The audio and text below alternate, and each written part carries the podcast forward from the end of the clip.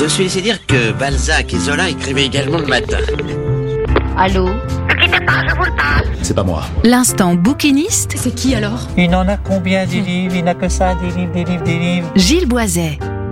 Bonjour, vous êtes bien sur Sun, le son unique. C'est le moment de l'instant bouquiniste, c'est 17h15. Bienvenue dans cette deuxième saison du petit coin du vieux bouquin. Une nouvelle page du Festival des Utopiales à Nantes, la 24e, vient de se refermer. Comme chaque année, un recueil de nouvelles vient prolonger le plaisir. Cette année, il a été concocté par la librairie d'édition nantaise de la Talente. Cette année était consacrée à la transmission. C'est donc sur cet axe que va reposer le thème de ce recueil de 10 nouvelles, un entretien et de trois rédactions issues du primaire, du collège et du lycée. Dreamer de Chris Vuklicevic vient ouvrir le bal. Le jeune personnage de ce premier texte est un écrivain en devenir. Seulement, dès les premières lignes, il aura prévenu. Il n'aime pas écrire. C'est toujours les mêmes émois, les mêmes tâtonnements lorsqu'un adolescent se cherche, et pourtant il y a dans ces lignes quelque chose de changé, un air nouveau dans l'immuable, comme une teinte d'anticipation portée au destin. Un jour, tout ceci sera à toi, mais que peut-on encore donner de personnel lorsque le collectif s'est emparé du monde?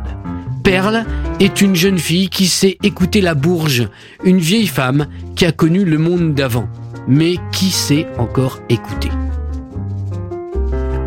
Toutes les nouvelles de ce recueil sont empreintes d'une poignante et lucide humanité. La lecture à chaque page hésite entre émotion et réflexion. La boucle de Zurvan est un voyage étrange, entre imaginaire et réalité, entre temps incertain et antiquité, entre fureur et sagesse. C'est la boucle du temps et sa transmission qui vient poser l'oubli sur les noms et les agitations humaines. C'est Yorick, le grand prêtre de Zurvan, qui accueille Miran, l'enfant dont il va faire l'éducation. Là est toute la transmission, le partage, l'héritage, la propagation et aussi l'interruption, puisque finalement, tout finit par venir de cela. Kim Stanley Robinson, au milieu de ce recueil, se livre au difficile exercice de l'entretien avec Philippe Vion, Vion-Dury, la SF et le réalisme de notre époque. C'est ce que tendrait à prouver tous les ans le Festival des Utopiales. L'entretien est brillant, incisif et radical. Il vient encore plus faire regretter l'absence inopinée du grand écrivain au festival. Après cela, c'est à Elisa Béram que revient la charge de relancer le souffle du recueil. Alexandrie brûlera deux fois. Ceux qui ont aimé le premier jour de paix vont adorer. Les autres aussi d'ailleurs. D'où une telle puanteur pouvait-elle provenir? La fumée noire qui formait un champignon au-dessus des toits ne présageait rien de naturel. Mais quoi qu'il en soit, quoi qu'il en soit, n'utilisez pas le dixième bouton. Pierre Rofast vous aura prévenu. Il nous offre ici un petit prolongement, une presque ironique digression à sa trilogie baryonique. C'est bien vu, astucieux et agréable à lire. Audrey Plenette, dont le festival a couronné le livre Rossignol par son prix littéraire, signe là un texte original et imaginatif. Encore 5 ans. 2078, l'humanité s'est endormie durant 20 ans pour offrir à la planète le temps de souffler.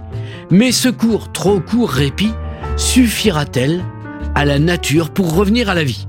Arthur Thompson, le père du projet, n'avait-il pas vu trop juste? Rendez-vous en 2826. Vous l'aurez compris, l'année 2023 aura été une bonne cuvée pour le Festival des Utopiales et ces quelques textes qui le prolongent sont du meilleur cru. Le hic, c'est que la dernière page tournée, il faudra attendre une année entière. Mais gageons, gageons que 25e édition oblige, la science-fiction et l'imaginaire y soient encore plus à l'honneur. Alors rendez-vous en novembre 2024. Voilà, c'était le petit coin du vieux bouquin, vous êtes toujours sur Sun, la bande son idéale de votre week-end, le son unique, sur le 93 de la bande FM à Nantes, le 87.7 à Cholet et sur la radio numérique à Saint-Nazaire, Pornic, Angers et La Roche-sur-Yon. On se retrouve sur le podcast de l'émission, sur la plateforme MySun, en attendant vendredi prochain, 17h15. Portez-vous bien, bonne semaine, bonne lecture, ciao ciao